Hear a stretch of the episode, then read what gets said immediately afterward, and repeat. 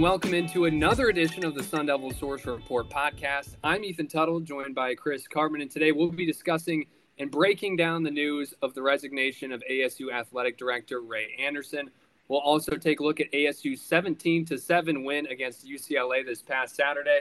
That'll be behind a lot of the Anderson discussion, so we'll get to that later. But let's get right into it with this emergency podcast today as Anderson submitted his resignation after working at ASU as the AD for nearly 10 years. Anderson said in a university press release, quote, it has been a privilege to serve as ASU's athletic director for nearly a decade, he said. We've entered an unprecedented era where the number and magnitude of changes in the college sports landscape are astounding. As I approach 70, these are not matters that my leadership would be capable or able to corral during my tenure. Continuity of leadership will be needed, and I am choosing to step aside to let the university find that leader. Jim Rund, ASU Senior Vice President for Educational Outreach and Student Services, will serve as the interim athletic director. Rund served as the interim athletic director in 2013 following the departure of Steve Patterson to the University of Texas. Let's go ahead and bring in Chris Karpman. Chris, first off, just how are you doing today? Busy day, Ethan. Uh, was not expecting this news to happen today knew that it was a possibility uh, at the conclusion of this football season, something that I had been hearing, but um, we we have mentioned it many times on the podcast. This uh, ASU can also uh, potentially be an acronym for Always Something University, and um, that's kind of what happened today. Yeah, I mean, you kind of hinted at, at how surprised you were already. Um, I just want to get your thoughts on the, the main factors that led to this and everything that maybe kind of just bled into this decision from uh, Ray Anderson to to resign. Well, first of all, it's hard to get a overwhelming consensus on almost anything on the internet, uh, even in ASU athletics or football. But the reality is that ninety plus percent of fans wanted Ray Anderson to no longer be ASU's athletic director. Put up a poll about this on Twitter a year or more ago. That was the result. Uh, the number one question that I've been asked about in the last year and a half or so, maybe even longer, why is Ray Anderson still the athletic director? And he isn't now the athletic director. Um, I think this happened later than it should have really he he should have uh, left um, along with Herm Edwards before, after, same time, you know, roughly around then, uh, almost a year ago. Uh, it, this was, in my opinion, um, not an inevitability, but it was sort of obvious for a very long time that ASU was not going to be able to be as successful with Anderson in charge as it would otherwise be. He just was too polarizing, too disliked, too unable to serve the mission, connect with boosters, uh, fans. There was no more emblematic thing that has happened in um, in recent history of this whole uh, debacle uh, than uh, Anderson being on the field at the Rose Bowl following ASU's win over UCLA, waiting to congratulate Kenny Dillingham, fans and players celebrating profusely all around him, and then a pocket of ASU fans, dozens, I don't know, maybe a hundred, were chanting, Ray, you suck. Ray, you suck over and over and over again. It was so stark because it was such a positive thing to see ASU win that game. And here you have these fans who are still, uh, many of them, I think, even wore T-shirts. The, the T-shirts have been out in, in full effect, and people have seen the billboards circling around ASU that have, you know, also have this carrying the same message, which is basically that it's really long past time for Ray Anderson to to be the athletic director. I don't know that there was like a straw that broke the camel's back on this thing. More so, I just cumulative factors and it's you know he's getting up there and in, in, age and his career he's done so many things and it just couldn't have been a positive experience coming to work every day it just couldn't have been a positive you, you, there's nothing to really feel good about you know when when this is the number one thing that everybody's thinking about in every conversation that they have with you even if they're not saying it to your face and you know that the sentiment out there in the community is extremely negative toward you.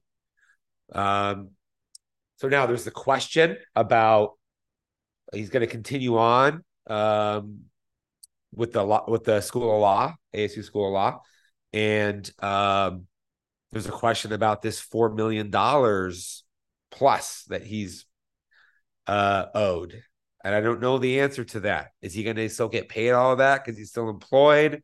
Is there going to be a reduced amount for him to continue on in that capacity? Is there some sort of a other settlement or buy? I'm not really sure about that. One of the things that we really need to dive into, remember, he gave Herm Edwards a $4.4 million walking away check when Edwards could have been fired for cause. So now, so you have that. Now you have these $4 million. It's a lot of money and I think that we still need some answers on that part of it. Yeah, Anderson's been under an intense spotlight for the past two and a half years, starting since that June 2021 NCAA investigation that ultimately led to a number of resignations and terminations within the Sun Devil football staff, including, as you mentioned, Herm Edwards in September of last year. All of that followed by the hiring of Kenny Dillingham almost a year ago. So it's been a chaotic period for ASU athletics how much of what transpired in these last couple years is Anderson really responsible for? And is that the reason he's no longer ASU's athletic director? He is ultimately responsible. And I think, yes, that is the reason that he is no longer ASU's athletic director. Bottom line here is that it was his decision to fire Todd Graham, who was well liked, even though he had gone through an unsuccessful patch. And you can make a strong case that was the right move, but not everybody agrees. Um, but he said in the decision to hire Herm Edwards, whom he had known and worked very closely with for decades, including representing him uh, as his sports agent when he was uh, an NFL head coach, that he felt that was the right type of a leader in what they championed as this new leadership model to uh, to move ASU eh, toward uh, more success, which he articulated to be top 15 aspirations uh, every year, top two or three in the Pac 12 every year. And then not only was that never achieved in terms of national ranking under Herm Edwards, but also uh, the bottom fell out when um, Edwards and his staff were found, uh, were learned to have uh, impermissibly been uh, hosting recruits during the COVID dead period when it wasn't allowed. And that became this NCAA sprawling investigation that's lasted now 30 ish months during a period of time that included recruiting just absolutely falling apart for ASU football. And really at a wor- at one of the worst imaginable junctures that you could have because it it took place when NIL became allowed and and you needed all of the support of your fan base and your boosters in that realm in order to have the, the, any chance of building a very successful roster because now players are making a lot of money.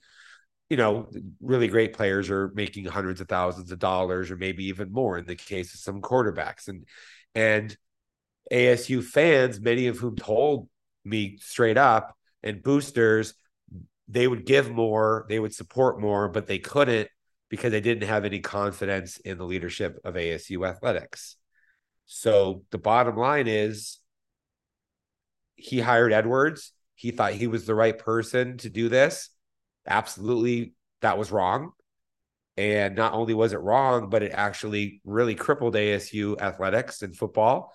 and then he was was obstinate about it when he announced Edwards' departure, saying that the program was in better shape than than it was five years earlier, uh, when Todd Graham came in, and the or however many years ago that it was is more than five, but that but that what couldn't be further than the truth.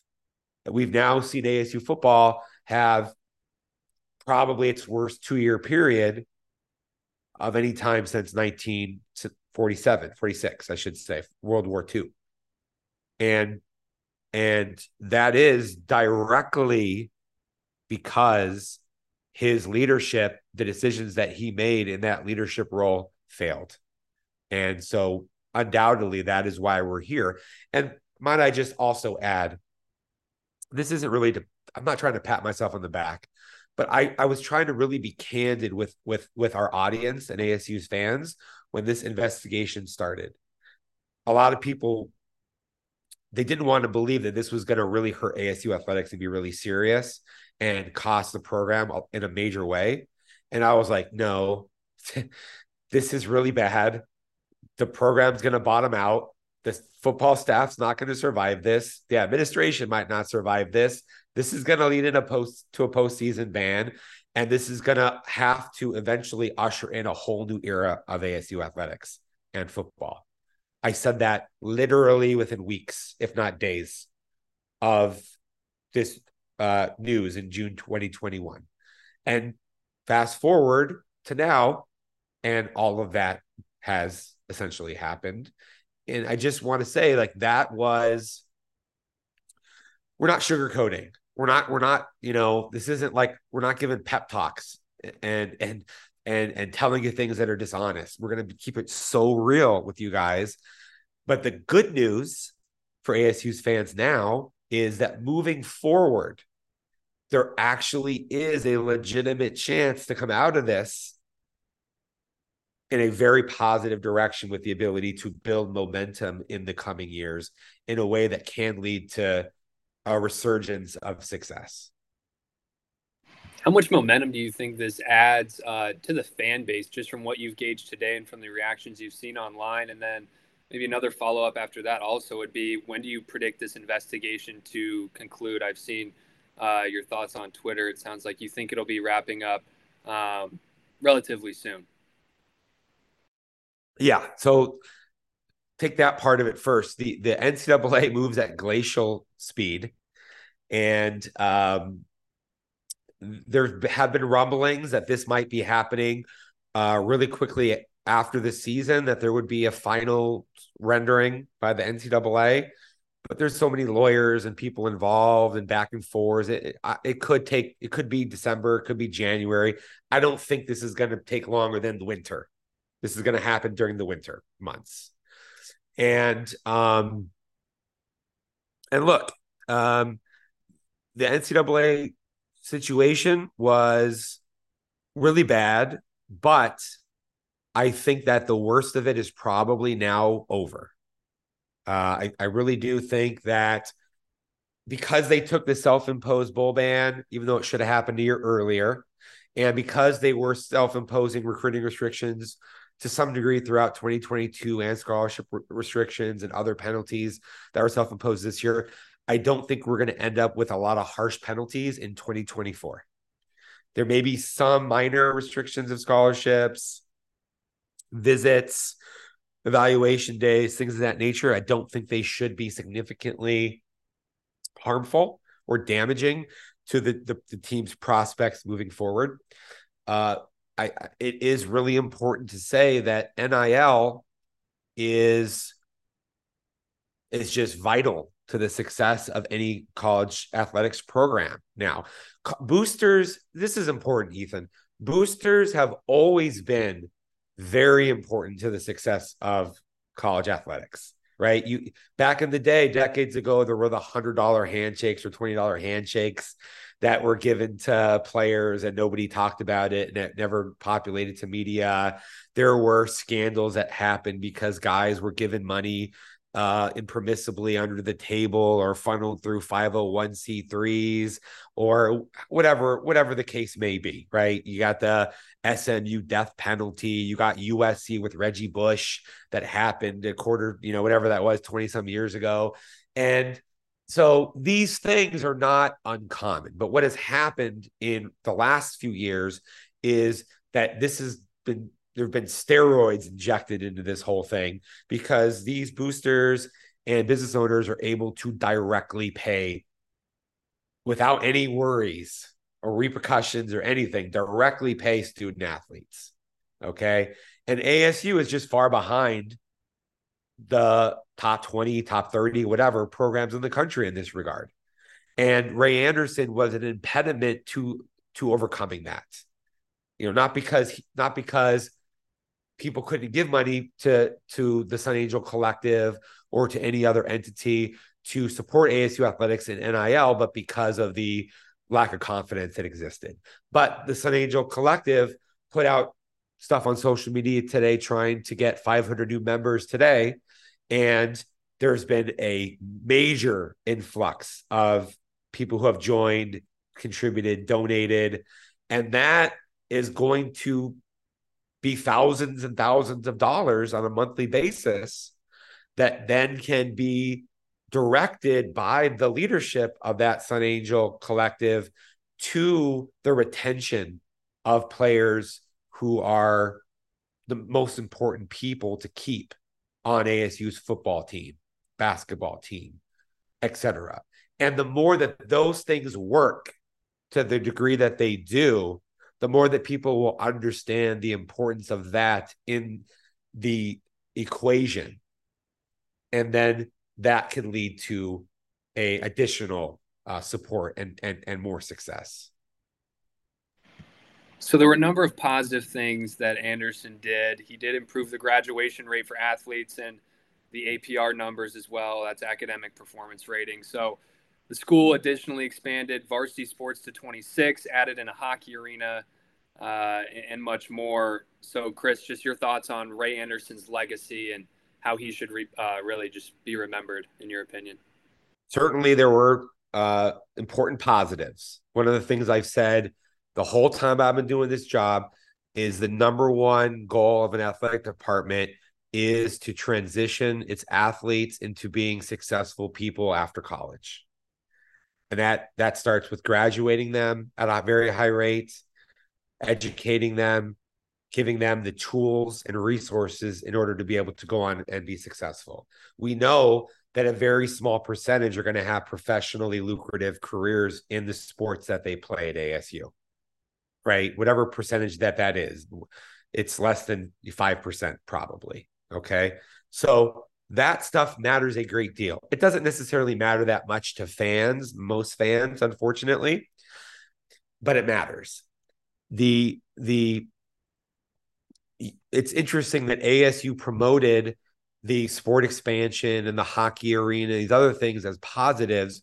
The thing that I've been saying for so many years is that Michael Crow and then through Michael Crow's direct vision and his leadership, ASU's athletic directors, including Ray Anderson, have had the wrong approach to college athletics. Their view has been, and this is something that that Ray Anderson articulated almost a decade ago, maybe eight nine years ago, in a, a meeting with all of ASU's coaches, that Michael Crow believes that ASU has, because one of the largest student populations uh, it, he wants one of the largest student athlete populations. And he wants to have a lot of sports. And he wants to compete with Stanford in the Directors Cup. And and all that sounds kind of nice, but the, when you look at it really, really from a business standpoint, it's an extremely flawed perspective to have at ASU, unfortunately. This is not a philanthropic endeavor as as nice as that sounds as good as you would like everyone you would like to expand the tent and have more sports and everybody graduates and you help more people. That's all pie in the sky great. The problem though is that only football and maybe basketball are revenue generators to the positive and that requires success in those two sports out of your 26 or whatever it is sports in order for that money to support everything else. Okay. And the problem is that though that sport expansion requires you to resource and staff all of those sports in a way that makes it then hard to pour the necessary support onto football and basketball when across the country the elite programs are pouring more and more into coaching salaries, support staffing, resources, recruiting budgets, travel, uh, all of your your production that goes into everything and the way that you interface with recruits your graphic design your video your your your in-house reporters. Okay everything that it, you might not think that matters. It matters. They have a phalanx of analysts behind the scenes studying every opponent putting together game plans figuring out who they should be recruiting. This is a big damn business okay? And the bottom line is that if you're not if you don't have the the heart okay and the intestinal fortitude to compete at that level with those people and those schools who are demanding success across the country at the blue blood level you're probably not going to quote unquote innovate your way to that type of success.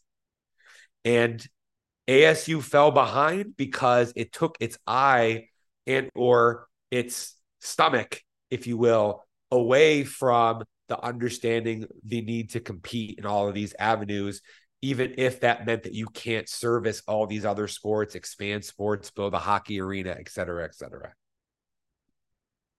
From a coaching standpoint just going back to nil discussion really quick we uh, talked to dillingham and bloomquist today as we mentioned earlier. Uh, and it seemed like there was kind of some urgency in, in their discussion about nil and getting that going and activating the valley. That phrase came back once again uh, from both of them. They know the reality of the situation better than anybody. And the reality of the situation is, as we also outlined in recent reporting about NIL, that the top 20 players across all positions averaged out in the Big 12 make twice as much more as in the Pac 12. Period. Open doors, they they they do they they are uh, privy to all of these deals. They know the numbers. They release the data to the collectives. Basketball, it's like five times more than the Pac 12 or six times more than the Pac 12. And the bottom line is that recruits, when they come to visit your place, they ask your star players, Elijah Badger, Jalin Conyers, whoever, how much money do you make in NIL? And then they compare that to the other schools that they go to. And let's say that those same people are going to Oklahoma State or Texas Tech, and they're hearing Warren Washington uh, or Devan Cambridge, players that were star players or important players at a minimum on ASU's NCAA tournament team. They're saying, "How much did you make at ASU? Oh, you made a hundred. I'm just throwing that out there. It's not exactly, but it's it's in the ballpark. Okay, you made a you you were making a hundred. How much are you making at Texas Tech? Oh, you're making three times as much. Well, that sounds nice. I think I'd rather go there.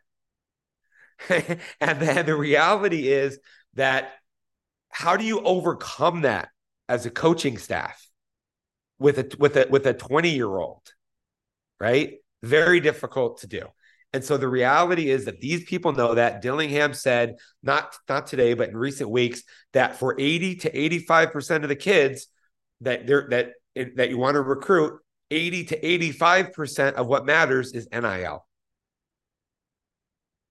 So if you're an ASU fan, you listen to our podcast, right? We get hundreds or thousands of people listening to the, these podcasts.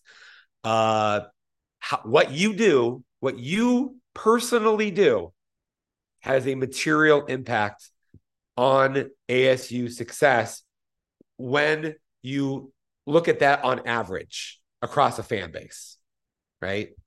And so, and the reality is that ASU has one of the largest alumni populations. So it has the ability to not necessarily rely on as narrow of a of a, a group of prominent boosters.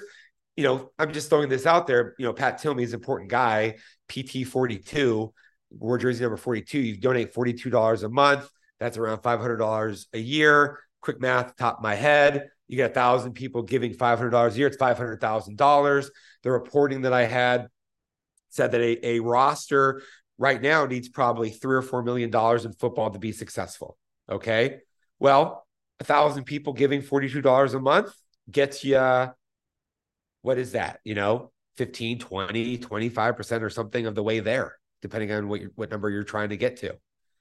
It's, it's, it's a, it's an important number. You get to a 2000 people, 3000 people doing it. Well, now you're almost all the way there.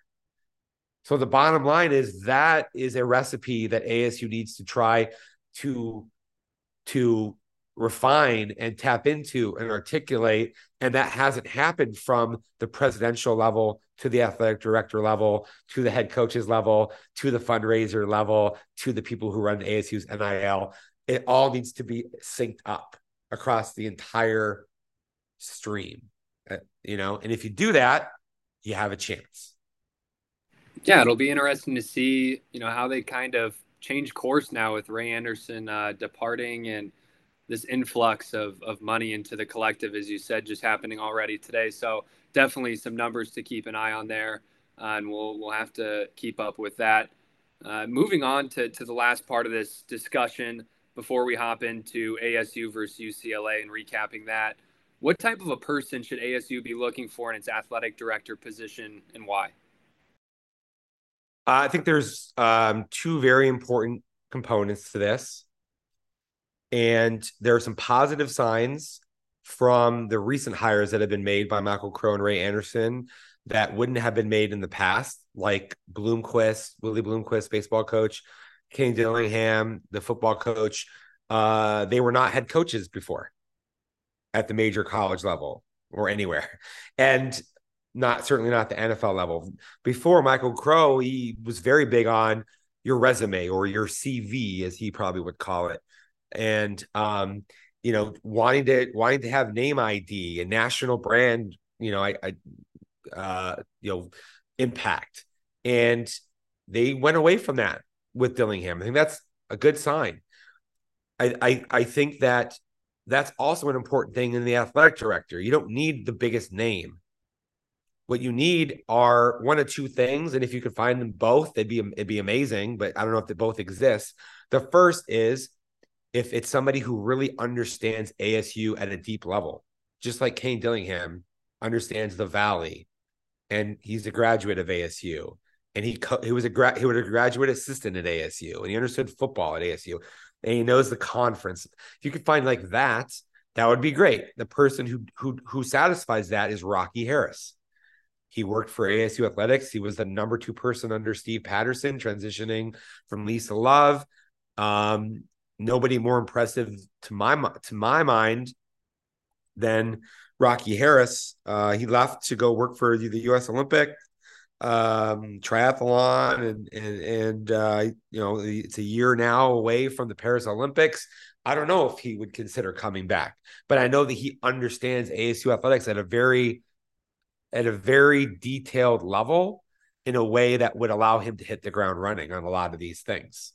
Then the second thing, which is maybe even more important, but at least as important, is, and this has been just totally missing at ASU, it's somebody who understands how an athletic department functions at a blue blood program at a at a top 20 perennially relevant uh, great booster development program. What does that look like? Okay. So you don't have to have been the athletic director at one of these schools, but you have to have been high up in an athletic department, maybe the number two person at one of these schools who understands this is exactly what we need our operation to look like from the top down and how it functions and is structured. And somebody who ideally would be young and have energy and, ha- and be dynamic personality and connect well to boosters because of the fundraising component of this that's so important. So that person maybe could be somebody who did that and then moved on to be an athletic director at a smaller school who would look at ASU as a as a rise, okay? Or maybe it's somebody who still exists in a number 2 position at, at that level of a school that would make a lot of sense. But you got to either get my opinion. You, you this is not time for an outside the box non-athletic director, non-college sports person. That would be terrible. You either have to be the Rocky Harris person who knows ASU intimately and also college athletics at a high level, or you have to be somebody who already has worked at the near the top of the food chain at Ohio State, Texas, Texas A&M, Georgia, Alabama, Michigan, in the SEC type of a thing. That's what you need. Let's go ahead and transition and hop into some football talk now. There were questions, Chris, about how well ASU is going to be able to handle the insane pressure of that UCLA defensive line. But they spread things out, created those one on one and two on two opportunities with the playmakers. And defensively, the team stood tall with four fourth down stands. Want to just get your initial reactions right out of the gate to the game and your experience uh, in that atmosphere at the Rose Bowl. It was a great coaching performance uh, tremendous, really. I fully expected ASU was going to lose by three touchdowns in this game. I think that the Bruins not having Dante Moore was a, a factor that was a benefit to ASU. If I had known that, you know, maybe would have cut down that number a decent amount. But um, what ASU did schematically, offensively, as you as you mentioned there, uh, truly never seen anything like that in my life covering football a long time. And so just a sort of short, you know, quick analysis of what how what they did. UCLA, great defensive line, maybe even better than Utah. ASU offensive line really uh, injured. Injured. They had offensive guards starting at tackles, and guys that were not going to be able to hang in there against UCLA's great defensive front, like like Laiatu Latu. I mean, that is a problem. So what does Kenny Dillingham decide to do? Oh, I'm going to move four of our linemen all the way out uh, on the far side of the field, and then a receiver is going to go over there so that we can throw screens if we want to, or at least have the element of them thinking we can throw screens. They have to move some of their defensive linemen out there. Then anything else that we do is going to be very quick developing. We're, we're gonna have we're gonna snap the ball. We're gonna have two skill players on either side of the center. Quarterback's gonna get the ball, or Jalin Conyers is to get the ball direct snap. He started at quarterback for the first play, and then some some some of the offensive uh, sets thereafter. Cameron Skattebo, uh, who might be ASU's best quarterback at this point, I'm not really sure. Uh, you know, through the only touchdown pass to Elijah Badger, he's got a pretty good arm. I mean, it's very interesting. But they what they did was they were able to get generate two on twos away from their four linemen, you know, out in out in the, the you know crazy la la land out there. Yeah, outside the and, numbers, yeah. Yeah, and you know what? It it wasn't very successful, no, but it frustrated UCLA. They got 15 yard personal foul penalty. They got uh, pass interference penalties. You could tell that they thought they were they were they were upset. They this was like gimmick ball to them, and so it, it disrupted their their whole operation. And I just think that it it, it proves that Kenny Dillingham and ASU's coaches they they really are trying to win games, not just like throw in the towel and prepare the young players for next year. And also it's validating that if everybody listens to what the coaches are saying, they can be successful. They talked about how the, the, locker room was quieter than prior games because guys were dialed in. They were, you know, focused on reading their tip sheets and their alerts and and all that. So they're look, they're a bad offense. Even in this game, they weren't they were not a good offense. That didn't change. But what happened was this was a strategy that gave them the best chance to win, and then it worked. And then it, it just is something that reflects well on your the coaching considerations, the the game planning, and what you're trying to do. And this this originated, by the way, from Kenny, Kenny Dillingham talking with Marvin Lewis about something that happened in the 1980s between Utah and New Mexico, where Jim Fassel, who went on to be a, an NFL head coach, used this scheme uh, with Utah's offense probably for similar reasons against New Mexico and maybe even other defenses when when uh when Lewis was uh one of the assistant coaches at New Mexico. So they went and they watched a YouTube video. I, haven't found it yet, but I, am planning on searching for it. They went and watched a YouTube video about, you know, you know, that showed like what Utah tried to do. And then Dillingham was like, okay, let's figure it out. But, you know, it was unorthodox and some even called it gimmicky. But the thing was, as Dillingham said, it was sound. It generated exactly the types of looks that you wanted to get out of it. And no matter what a defense does, there were answers. All the permutations of whatever that they needed to do were were built into the thing in a way that allowed them to to have an answer. So kudos to them for that.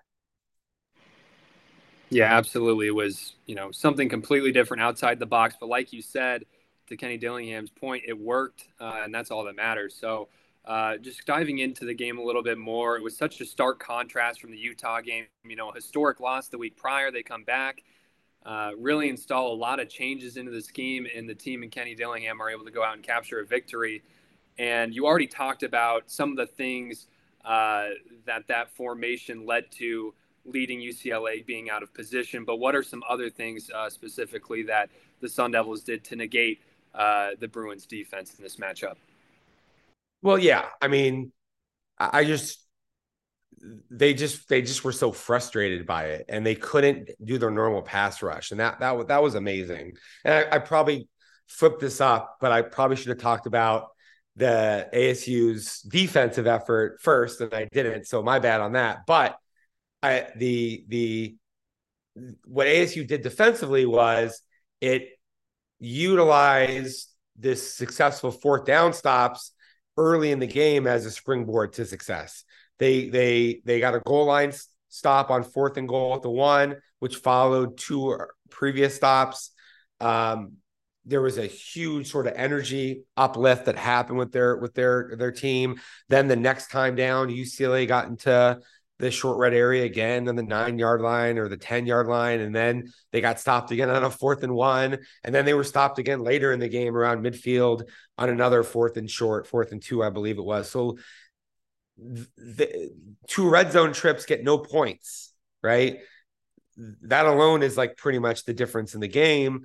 And Dashaun Mallory is the guy who personifies this better than anybody else. He was the defensive lineman of the week in the Pac 12. Uh, he made multiple stops in these fourth down situations, and then they ran the ball away from him.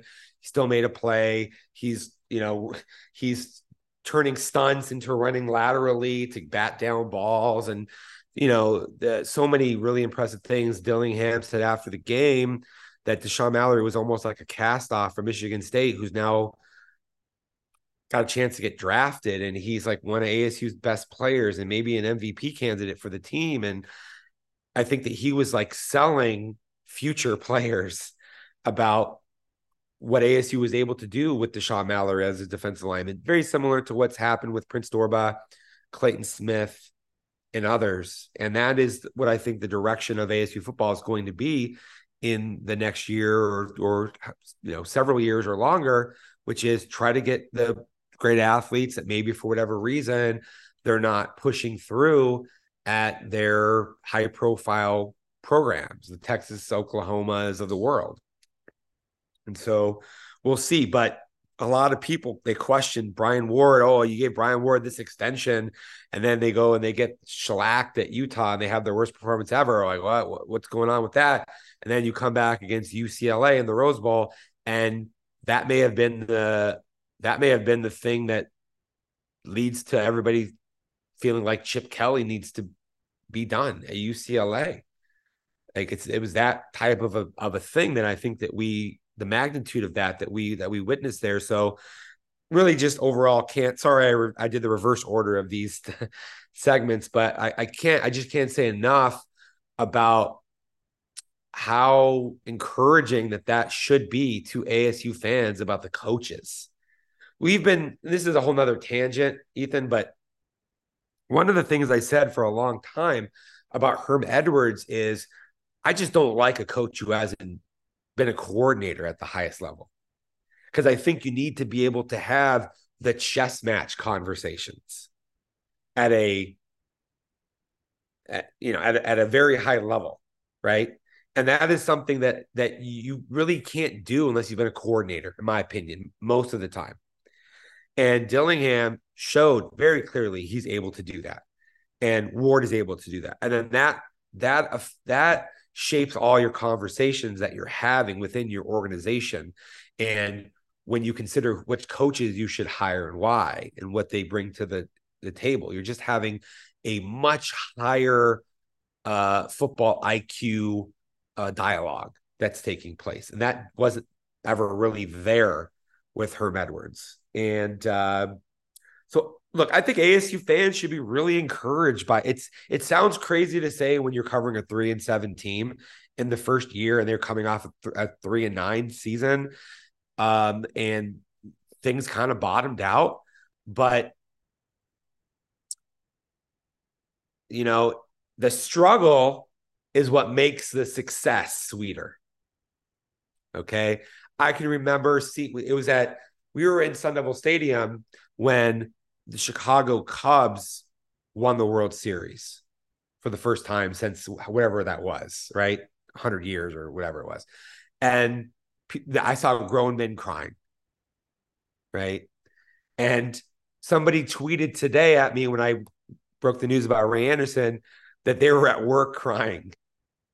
And I was like, and that's just, you're shedding tears, and not even like something like really positively great happening right? Like like going to a major bowl game winning a major bowl game be, getting to the playoff or whatever. So my point is for asu fans is you're going to feel what it was like in in these low years. And that is going to matter a lot emotionally if and when ASU does have another special breakthrough season, especially if it can happen within a reasonable amount of time under this coaching staff, it's going to lead to really special sentiment. And that's hard to think about right now, but I, I, I strongly believe that it's not that dissimilar to how bad ASU was 1993, 1994 under Bruce Snyder, Jake Plummer's uh, you know, first year starting, the team was really injured in 94. They had, they weren't, they, they were terrible. And then they play at Nebraska. They lose by 49 points, 1995. By the end of that season, they're they're they're starting to win games. They're it's success. Their success. Then by 1996, they, they beat Nebraska. They shut Nebraska out at Sun Devil Stadium. It's magical. It leads to a cascading thing of just waves of just enjoyment that then ends with the wins over USC and, and Cal and fans are rushing the field and the the victory bell is, is, is being sound outside the stadium and goalposts are being carried through mill and campus and all these things. And if, if you're always successful that doesn't it doesn't feel like that. But when you go through this what what fans have gone through now if you find a way from that to 10, 11, 12 wins, something special happening, it's going to be a magical thing for ASU fans. And it's not unattainable. It is absolutely not unattainable. It's a gradual process, stepping stones that uh, need to be taken still, Chris, as you mentioned, but definitely uh, an exciting time in Tempe uh, for a lot of fans um, following today's news. Chris, thank you so much as always, and thank you to listeners for tuning in. We'll be back with a premium podcast later this week ahead of Arizona State University's matchup against Oregon. That game will be at 2 p.m. on Fox. For myself and Chris Karpman, we're saying thank you so much, so long. We'll see you next time.